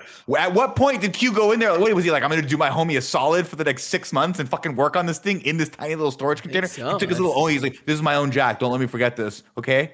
Don't let me forget it. It's my jack. I thought I thought Nick was gonna say he stored it in a cave with a box of scraps.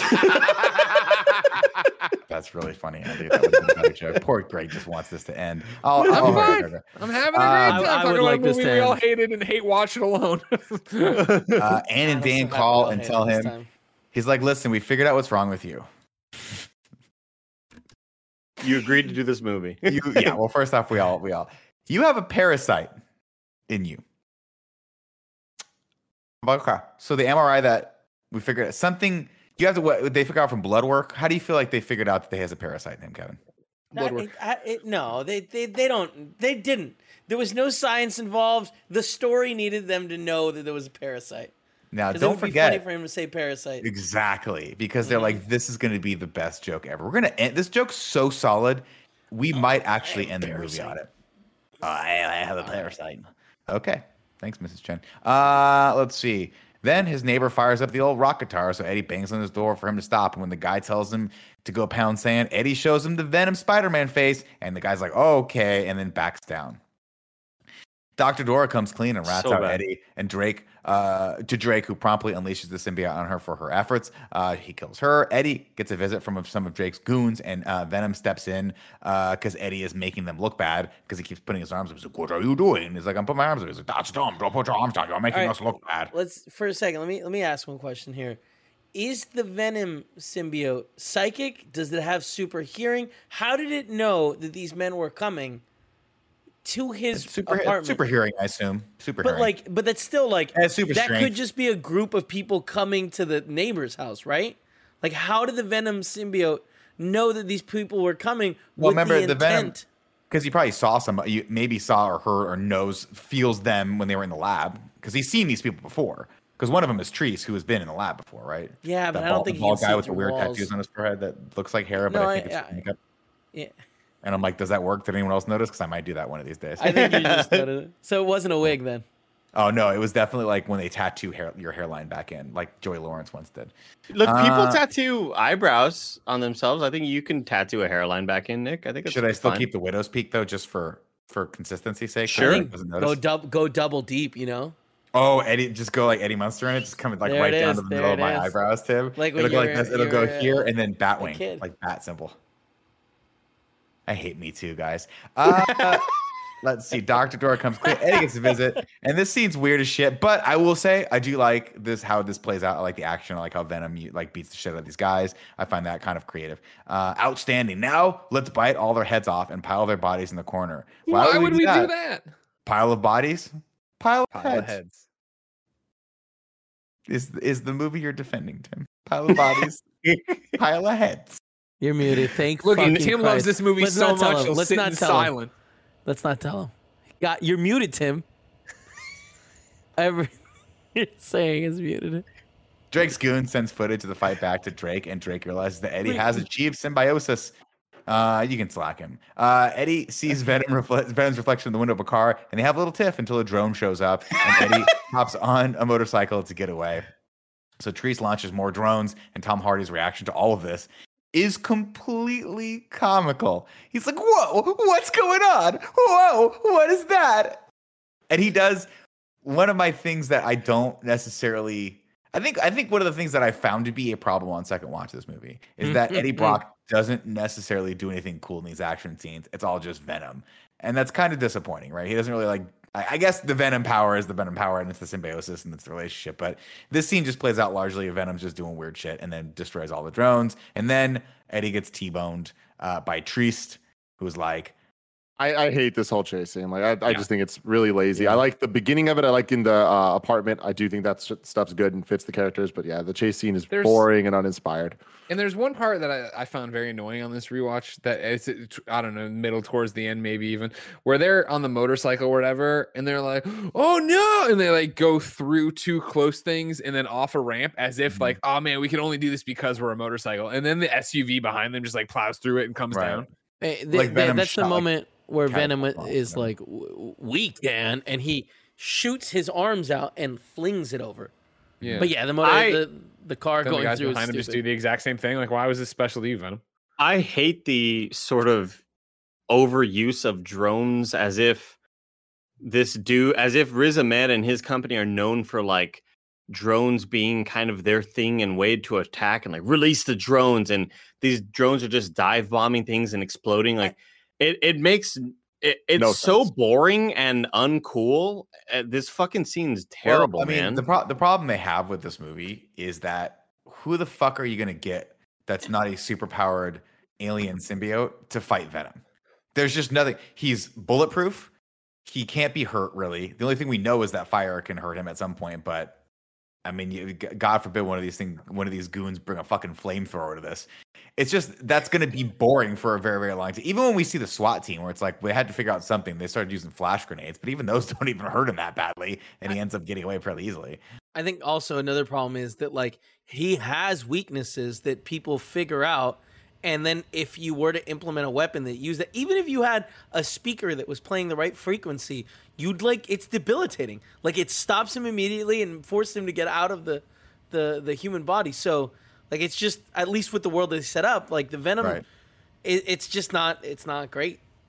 Well, I mean, it could have been great if if Riz Ahmed, who mentioned by the way that they had like one of the guys told me he's like these guys they don't do very well with that frequency. It's like you think you might put a speaker on one of the drones. Anyway, we can keep going. Just the last thing I want to say about the drones is, it, Andy, it goes back to me about it, everything just feel, feeling sterile and kind of generic. It's like the drones themselves are just as bad as like the super white walls of these labs and shit. It's just so uninspired and like it's just it feels like the generic sci-fi and like even the SWAT team of like, cool, let's give them some goons to fight without Right. any actual rhyme or reason. Yeah, Yeah. it really is like the the I don't know if if maybe Riz Ahmed and his company were known for pushing robotics and that like that being his thing, but to just kind of have like release the drones, like wait, what drones? Oh, Yeah. that's what they okay. Like there's no I don't know, there's no not a whole lot of explanation, and it really feels like they filmed everything and then at the end realized it didn't work and said fuck it throw in some drones like and and have it just kind of edited in there to have it make sense but it's really yeah totally uninspired and boring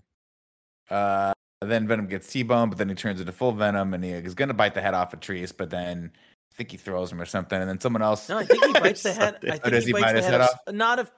No, he bites the of head off of other guy. someone who I thought was a cop at first because immediately someone says freeze SFPD, and I was like, did he just kill a cop? But I think it's like the last bad guy. I think it's like I think it was the last bad guy. Yeah. Uh, and then Venom jumps into the bay and swings over to Alcatraz or something and, and tells Eddie what's going on. And he's like, My leg's not broken anymore. He's like, What the hell are you? He goes, I am Venom and you are mine. Listen carefully, Eddie. You did not find us. We found you. We found you. We found you, is what he said. We Which were waiting again, for you to come, which means Riot would have made more sense to be the Venom finding him. more Way sense. more sense. Way more sense. We found you. So okay, so what was the what was the what was the plan here? we Venom? knew that you were mad remember- about riz ahmed we knew we knew you'd come over here But But it, so like we we saw the ship, we went aboard the ship as like a red herring, right? Where we took Riot, Carnage, presumably one of the other ones that Tim will tell me right now. Who's the fourth, third one? Maybe Freak, right? Sleepy. I don't even fucking know. Sleepy. Wait, what did you say, then we Kev? took wasn't there? Isn't there a shrieker with a blue? Shriek. Yeah, that sounds Yeah. right. So we got Riot, Venom, Shriek, and? Carnage, right? Uh, a couple of them died, whatever. But the whole point of this plan, what was the point of this plan? They were like, okay, we're gonna put a crack team, a, a first strike team for America together. We're gonna put Riot, who's a leader type. We got Shriek, America. we got this, and then we got Venom, who is a self-proclaimed a loser. loser. How did he make it onto this team? Why would you cast Venom? in Andy's this? got an Andy's answer. I would. Oh my gosh, let's re-edit this. Let's find a way to refilm this. But at the very, very end, when he's like, "Hey, Eddie, you know what? You know when I told you that I found you? Like, I didn't. It's just We found each I'm a loser. like, like, I am a loser. I just said something to try to sound cool, but I'm fucking. I'm so stupid. Like, It's so I would have loved that. Anything. Anyway, the whole point of it is this: we're going to invade Earth. This is a first strike, and I guess they knew we had other rockets that they could then take over and bring more other people here. I'm not sure why a bunch of them just didn't jump on this thing, but I guess they can't live in an oxygen. I don't know what their plan is here. It's not very well thought out because they remember they die in oxygen, and it's very hard to find a host. Very hard to find a bio. But I, I don't think it's as hard to find a host. I think that they can host have with to someone. They just have to eat people. They have They- to eat yeah, they people. can find like the perfect Yeah. person Fair to hang point, out with point. if they want to go longer than that. Uh, they say he's like, we we found you. We need Carlton's rocket. I know everything about you. You're a loser, Eddie. You gonna eat so anyone else? He goes, most likely. That is why we're here. Cooperate, and you might survive. That is the deal. Uh, other Venom, oh, oh, excuse me, Riot arrives in SF in the form of that creepy blonde girl. I called him Other Venom because I didn't know who it was. Thank you. Uh, Annie gets a call from Dan. Eddie's labs are worse than he thought. The host uh, from Dr. Dora died, so Eddie is, is Drake's last hope, it turns out. Uh, they can't kill him until they find another suitable host. So that puts the ticking clock on them. Uh, Venom asks Eddie about Annie. He's like, she seems pretty cool. Eddie tries to give his old boss the pics from Life Foundation, but the security guard friend stops him. He goes, You want up? Why didn't you just say so? And then Venom just runs up the side of the building and pops into his boss's office. Uh, love the use of the, uh, it's the Transamerica building, right? That they're in in this one? Yeah. Yeah, love the use of that. Uh, then a plane flies overhead, and Venom freaks out, leaving Eddie to fall to his death. Only I got us. Uh, he's like, I got us. Don't worry about it. And he's like, all right, cool. Uh, Eddie leaves the pics for his boss on his phone. Which would you unlock that thing? I don't know. Uh, maybe just email them to him. I don't know. That's a possibility too. Right? so easy. So easy. Like you figure maybe you have your. I mean, I have Greg's number. Finally, after seven years, I could just text him these pictures. and be Like, look what I found when I broke into this thing. And again, another one of those instances where you're like, so you broke into someone's laboratory and you stole some pictures. You know, I can't print that, right? Like you did not achieve those legally. But whatever. I also I think- I appreciate, think yeah, that he can print- blows out all the top windows and then puts a note in a phone as if the, the next person in that room is going to be his boss. Yeah, you know what I mean? an Not FBI. clearly uh, the, the police, not even in the SWAT formation, just anybody to be like, what the fuck just happened Right. at the top of the Transamerica Pyramid? Wow. Uh, Greg, you know about journalism. If I acquire photos illegally and then I just anonymously give that to you, can you print that? Do I know that they're illegal when you give them to me that way? No. I haven't Uh, said anything. I, and they're they're newsworthy, Mhm. obviously. I would It's say. I mean, like, I am very rusty on my journalism. I did take a journalism law course, but if I didn't know they were obtained illegally and that's not specifically spelled out to me, I think they'd probably end up printing them right, and then it would be uh Play ignorance, you know. exactly. Yeah, yeah, yeah. But I honestly don't. I do not know the specifics anymore. I I, go. I, you know what? I get back to you. I think my. What if I get secret CIA documents and then I give those to you? Well, now you're into That might be government covered secret under stuff, like whistleblower government law. secret stuff. You would know. you know I Whistleblower, mean? thank you. That might be whistleblower Yeah. law, but Yeah. I, it, it, it also you might also go to jail because again, you broke in and bit a bunch of people's heads off. Uh, Eddie wants to go down to That's the a big elevator. part. And Venom's That's a like, big part. Venom's like, you should jump off the thing, and Eddie's like, nope. And so they go down, and Venom calls him a pussy. I hate I hate seeing Nick's face and like just knowing that like oh he thought that was really funny and now Yeah. he's trying to see if No, we think it's it's good. funny. No, Guys, no, though, no, no. hold on. Is this not Venom? Like, is this not the character of Venom? He would say don't that. This is not out of character at all. This is this is what this character is. I I only I know really Venom know. from the uh, Spider-Man cartoon show growing up, and it, I don't remember it being They like didn't say pussy on the Fox. Yeah. News. Yeah. Yeah, I mean, The I'm, Fox I'm- Kids I'm with Kevin on this. My only, But he was always a bully. Spider-Man cartoon. He was super scary in that, and like, yeah, and and then the Sam Raimi movie. So I don't really, I didn't read any of them. But Kevin, I think I also think you're off base. Like Nick isn't saying that because he think it's funny. He's saying that line smiling because he wants he knows that you're gonna be mad about it. I'm saying that line because Venom called Tom Hardy a pussy in the movie Venom. There you go. The Elements of Journalism by look Bill Kovach and Tom Rosenthal. Rosenthal. Rosenstiel. Daniel Steele. Let us know what you find out, Greg. Yeah. Uh, they go downstairs and when they, they see a SWAT team, and the SWAT team's like, We're gonna pop smoke, mask, copy. And Venom's like, Mask, copy, and forms into the Venom and just beats the hell out of this whole team. Uh, they try to flash grenade in, but it- it's to no avail. Then he bounces off the Raptors, and then uh, he beats shit out of the last guy. And I think this looks a lot like the interior from one of the Rush Hour movies, but I can't quite put my finger on what it was. Uh, then he tries to eat one of the cops, and Eddie stops him, and Annie sees the whole thing go down, and Eddie begs for her help. He's like, she goes, hospital right now. And he goes, okay. Uh, she wants to go to do another MRI, but Venom's like, no, you can't do an MRI because just in case you don't know, 6,000 hertz is deadly to me.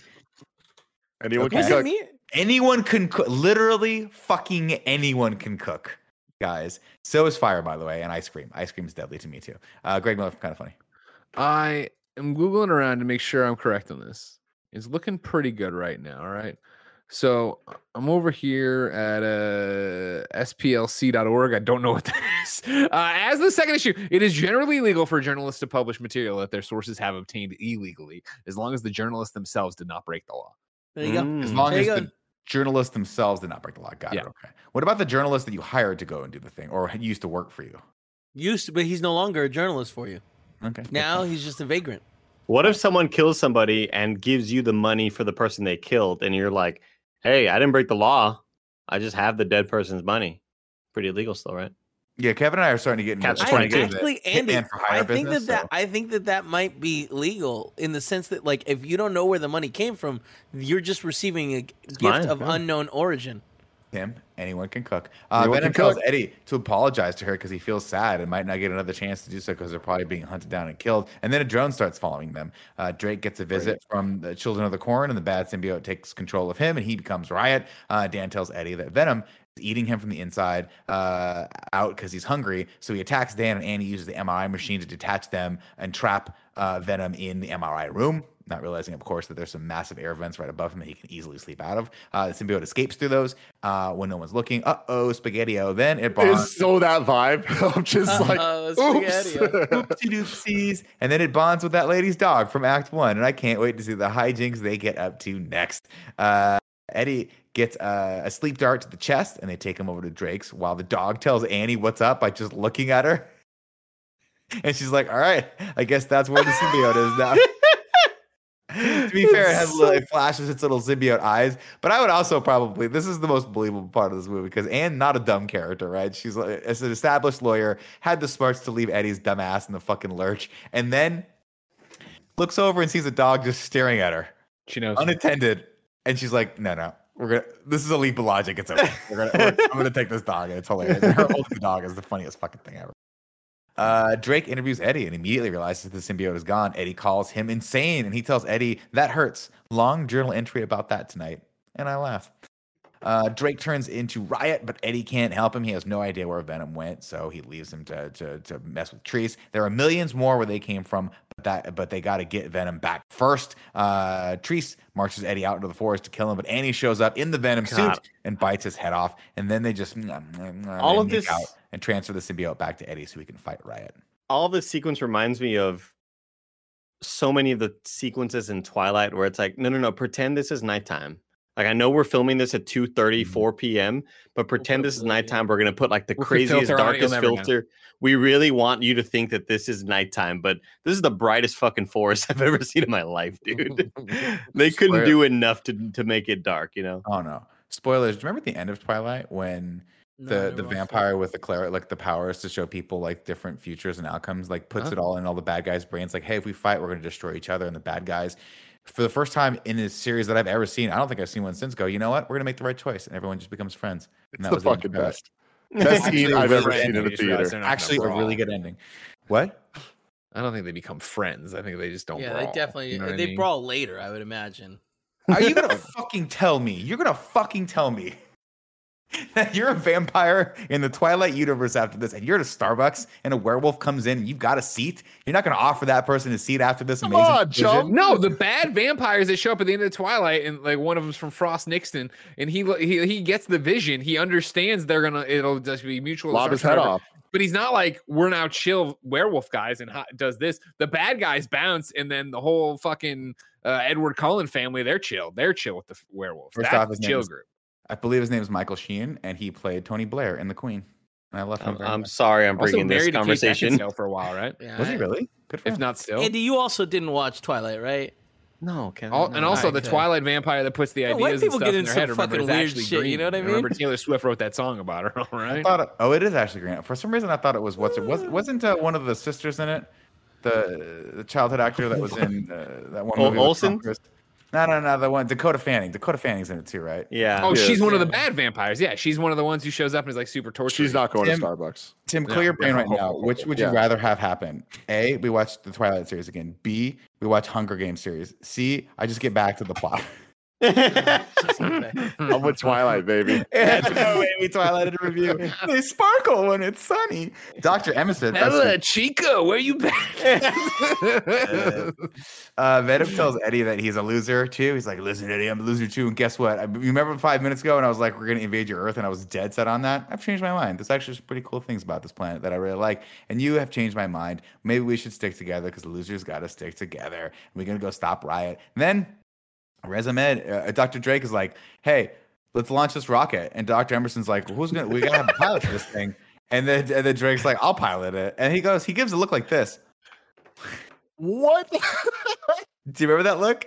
yeah, dude. Like this is the thing. Like the plot of this movie. Like I know we just spent fucking two hours doing it, but like you can sum it up so quickly because nothing happens No, in this fucking no, film. And like happens. there's like yeah, then there's a rocket.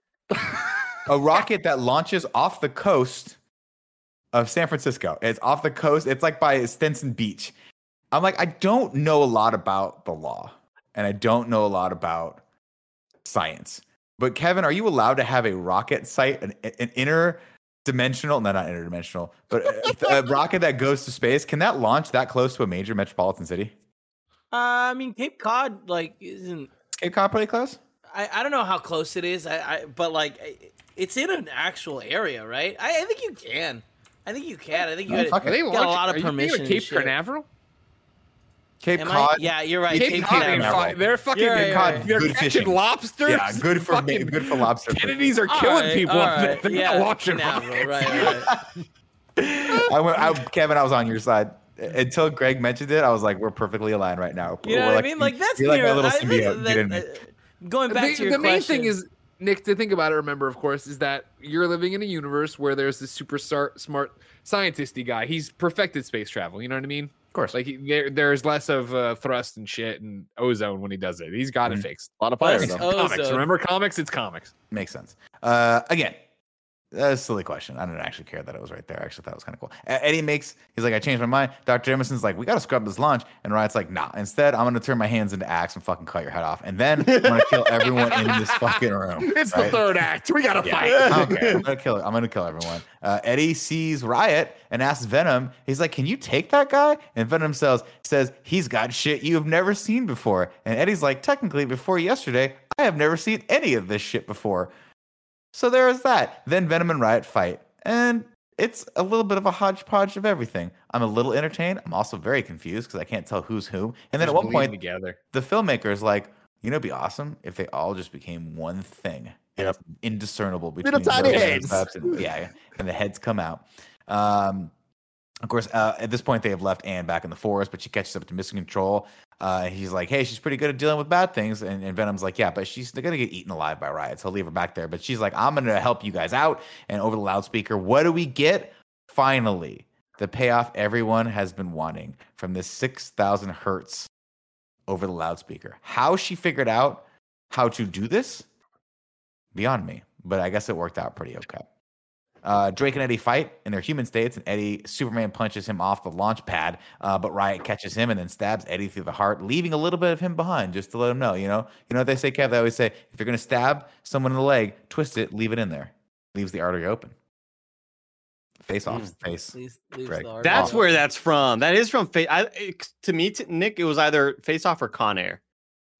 Same movie. Great, great Oh, film. very close. Very similar. Great Very film. Great films. uh, let's see. Annie Wise, it is.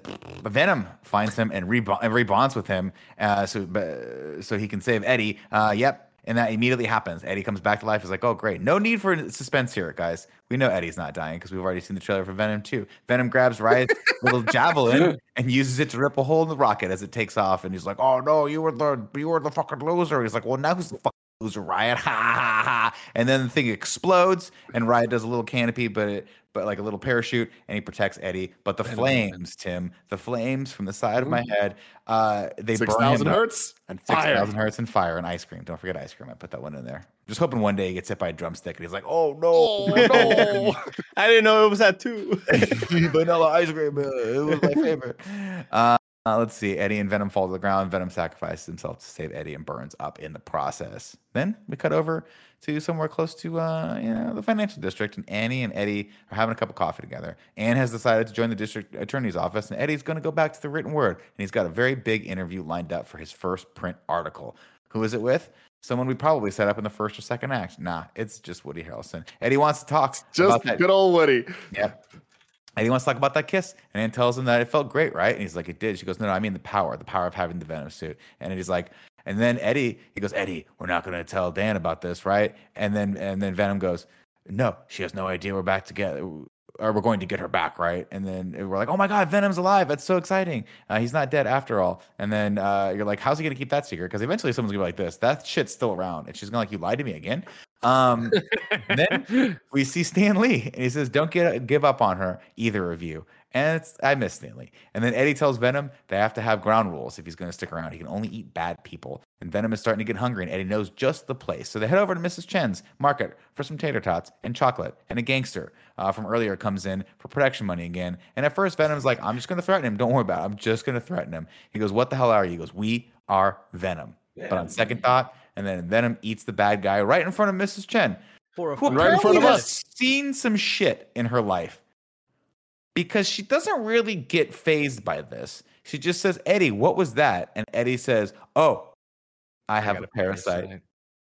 Case And of the Mondays, you know. Venom. Venom, Venom, But wait, we have to go over to San Quentin where we get that amazingly bang up scene where he says, Welcome, Eddie, and his blood cell. And it's Woody from Cheers. And when we get, he goes, When I get out of here, I, and I will, there's going to be carnage. And it's like, How did And he you just looks at the camera. Yeah. And then, but it makes sense though because he was in those two, the two other movies that Greg couldn't remember now. That kind of Zombieland and uh, Nailed it. Thank you. Those are the ones. Yeah. Oh, and then we get uh, if you scroll stay at the very end, we get a cool uh, little snippet from Spider-Man into the Spider-Verse, and I'm like, oh, I should go back and watch that movie. Fuck Yeah, movie. yeah, because you can't forget, Nick, that this, of course, is Sony Spider-Man universe, formerly known as the Sony Pictures universe of Marvel characters. So, any chance they get, they got to promote and they got to got to do it all. That money. Andy, can you hit me with that haiku in review, please? I'm gonna be Seven syllables in the middle. You'll need five for the first and last line. If you're not poetic, no need to fret it. Haikus don't need to rhyme. Haiku in review. Haiku in review. You can go to patreon.com slash kind of funny to write your reviews in haiku form. Andrew Feisner says, Annie moves on quick. Oh, look, Dan's not a dick. Eddie is just sick. Hungry symbiote. Or wait, is it symbiote? I've heard it both ways. Mike L in the chat says, Don't want to king shame, but this film makes me lose faith in humanity. and uh, Grant Burton says, He eats lobster. He's a bit of a monster. But where's the spider? Where is the spider? It's an excellent question. Maybe we'll see them one day together. Maybe not. Either way, who really cares? Uh Ragu Bagu time. Do do do do do do. Ragu. Ragu. Do do do do do do. Bag. Bagu. What's up, everybody? Welcome to Rad Guys Talk Bad Guys, the podcast within a podcast where we rank all the Spider-Man villains of the Spider-Man in review universe. That's about right. That's what we call it, right? We're not re-ranking those. Yeah, we don't Yeah, we're re-rank it, so you just read it to us, right? And we And then just see if, if we still stand by it. Uh, that makes sense. That makes a lot of sense. Stalling for time. All the time as he looks through the many volumes of the storied Ragu Bagu universe. Remember, There it is. uh, There it is. Sorry, I'm here. Hold on. Hold on. That's that guy. That's that show. That's this thing. That's that Nick. Uh, God. And then we put him. Where did we put him? Where's the Spider Man? Where's the do we- Spider Man? we could just not do this part. Did we do? Did we put do put? 'em, put. Did we do we put him into another list? Oh, here it is. Oh, sorry, sorry. This was Ragu Bagu Volume Two. Uh, currently, the Ragu Bagu list at Volume Two is number one, Kingpin Eat Al. Number two, Dot Con. Number three, Lizzie. Number four, Norman Gosborn. Number five, Electro slash Gonby. Number six, Evil Elon Musk slash Riot. And number seven, Venom slash New Goblin slash Sandman. So that means that before we had ranked the evil Elon Musk and Riot symbiote at number six on the Spider Man Ragu Bagu list. I, I buy it just because three Yeah. was such a mess with so many villains and none of them were interesting. I guess Sandman was like kind of endearing in certain ways, but yeah, I'll fuck with that that placement. Definitely not as good as the other one's named. Anyone else have thoughts? I'm with. I didn't hear it, but I'm with Tim on this. Thank you. It really takes a strong man to go out on the cliff there and just do that, you know? Uh, and then for the rankings, we ranked them as fo- as follows: number one, The Amazing Spider-Man Two; number two, The Amazing Spider-Man; number three, Spider-Man Two; number four, Venom; number five, Spider-Man; and number six, Spider-Man Three. This is undeniably our most contentious list of Yeah. all time, and the internet hates us for it. I fucking love it. I fucking love Yeah, it. we should. Yeah, Venom should definitely go below this. We fucked up, man. we fucked- Well, below, when you say below those, you think it goes below Spider-Man, Spider-Man Three? I think below Spider-Man one, not necessarily three. I, I I could see it going below three, and I would be shocked if I didn't make that argument back when we watched it originally. I know earlier today you guys gave me shit saying that I ranked it higher. No, you guys fucking ranked it higher. This movie's dog water. Spider-Man Three is also really bad, but I mean, Remember, I was the only one ever saying s- liking the Raimi movies, not Spider Man 3, terrible movie. So I assure you, I always voted this above Spider Man original. Yeah, I think I'm pretty sure that Greg. no, below, below. Sorry. from you know what I watching it, yeah, Greg original was- was better than this. Greg was fighting for all the Raimi movies. Kevin, if I remember correctly, you were even saying it was better than Amazing Spider-Man One, and you were just like, "I'm not ranking it this high" because you were so mad at it. well, I mean, the I'm real interested. thing is those movies are so bad. Like all th- these movies are bad. What a That's my bad thing is- I'm interested in rewatching uh, some of those and seeing how, how I feel about it in, in more modern times with different lenses of of what those movies are and can be. Because yeah, Venom Venom is rough uh, as a movie that is contemporary to the MCU things around it, both shows and movies and otherwise. Um, Look, I'm big enough to admit that I was wrong. Okay, what do you want I'm in so review ha- viewers, honestly, I'm so listeners? proud what do you you. want? This this is what we want. This is this. I some of us feel vindicated right now. This is a good moment for some of us. I'm not going to say names, but some of us feel like Kevin. righteous. Why was Finding Dory so high? Jesus Christ. WALL-E love could have been dude. number one. I can't wait for these guys to grow up, rewatch WALL-E, and, and be like, we were wrong. Grow up. Greg, you're gonna fucking tell me right now. Yeah. That a vampire goes out in broad daylight and he sparkles. You're gonna make me laugh too. man. Stop. Dude, it was a Make nice twist on it. You know what I mean? It was a nice twist on what we assume for vampires, right? Mm. Not only did they, they and they also go to high school forever. I'm changing my vote then. I think I'd rather be a vampire than a werewolf. Let us know in the comments below if you would rather be a vampire or a werewolf and what you thought about Venom 2018 and how excited you are or are not for Venom Let There Be Carnage. Like I said, we will be doing the interview for that movie later this week on Friday. Um, I personally don't think that there's a chance that it's worse than this one. What do you guys think? I think it'll be worse than this one. Really? I think it'll be It'll better. inspire confidence in me of it being better than this. Yeah. I, think, it'll be I, better. I think it'll be better. Yes, I think we'll we will put it over a couple of the Andrew Garfield movies. That's how confident I am going into Wow. Wow. Yeah. Andy, maybe we should get that list together. Andy, number one and two. It's a different time. It was, was pre-COVID. COVID I changed love it. I everything. You fucking fuck love. Raimi over. Pure goddamn chaos. Until next time. Thanks for swinging by. Bye.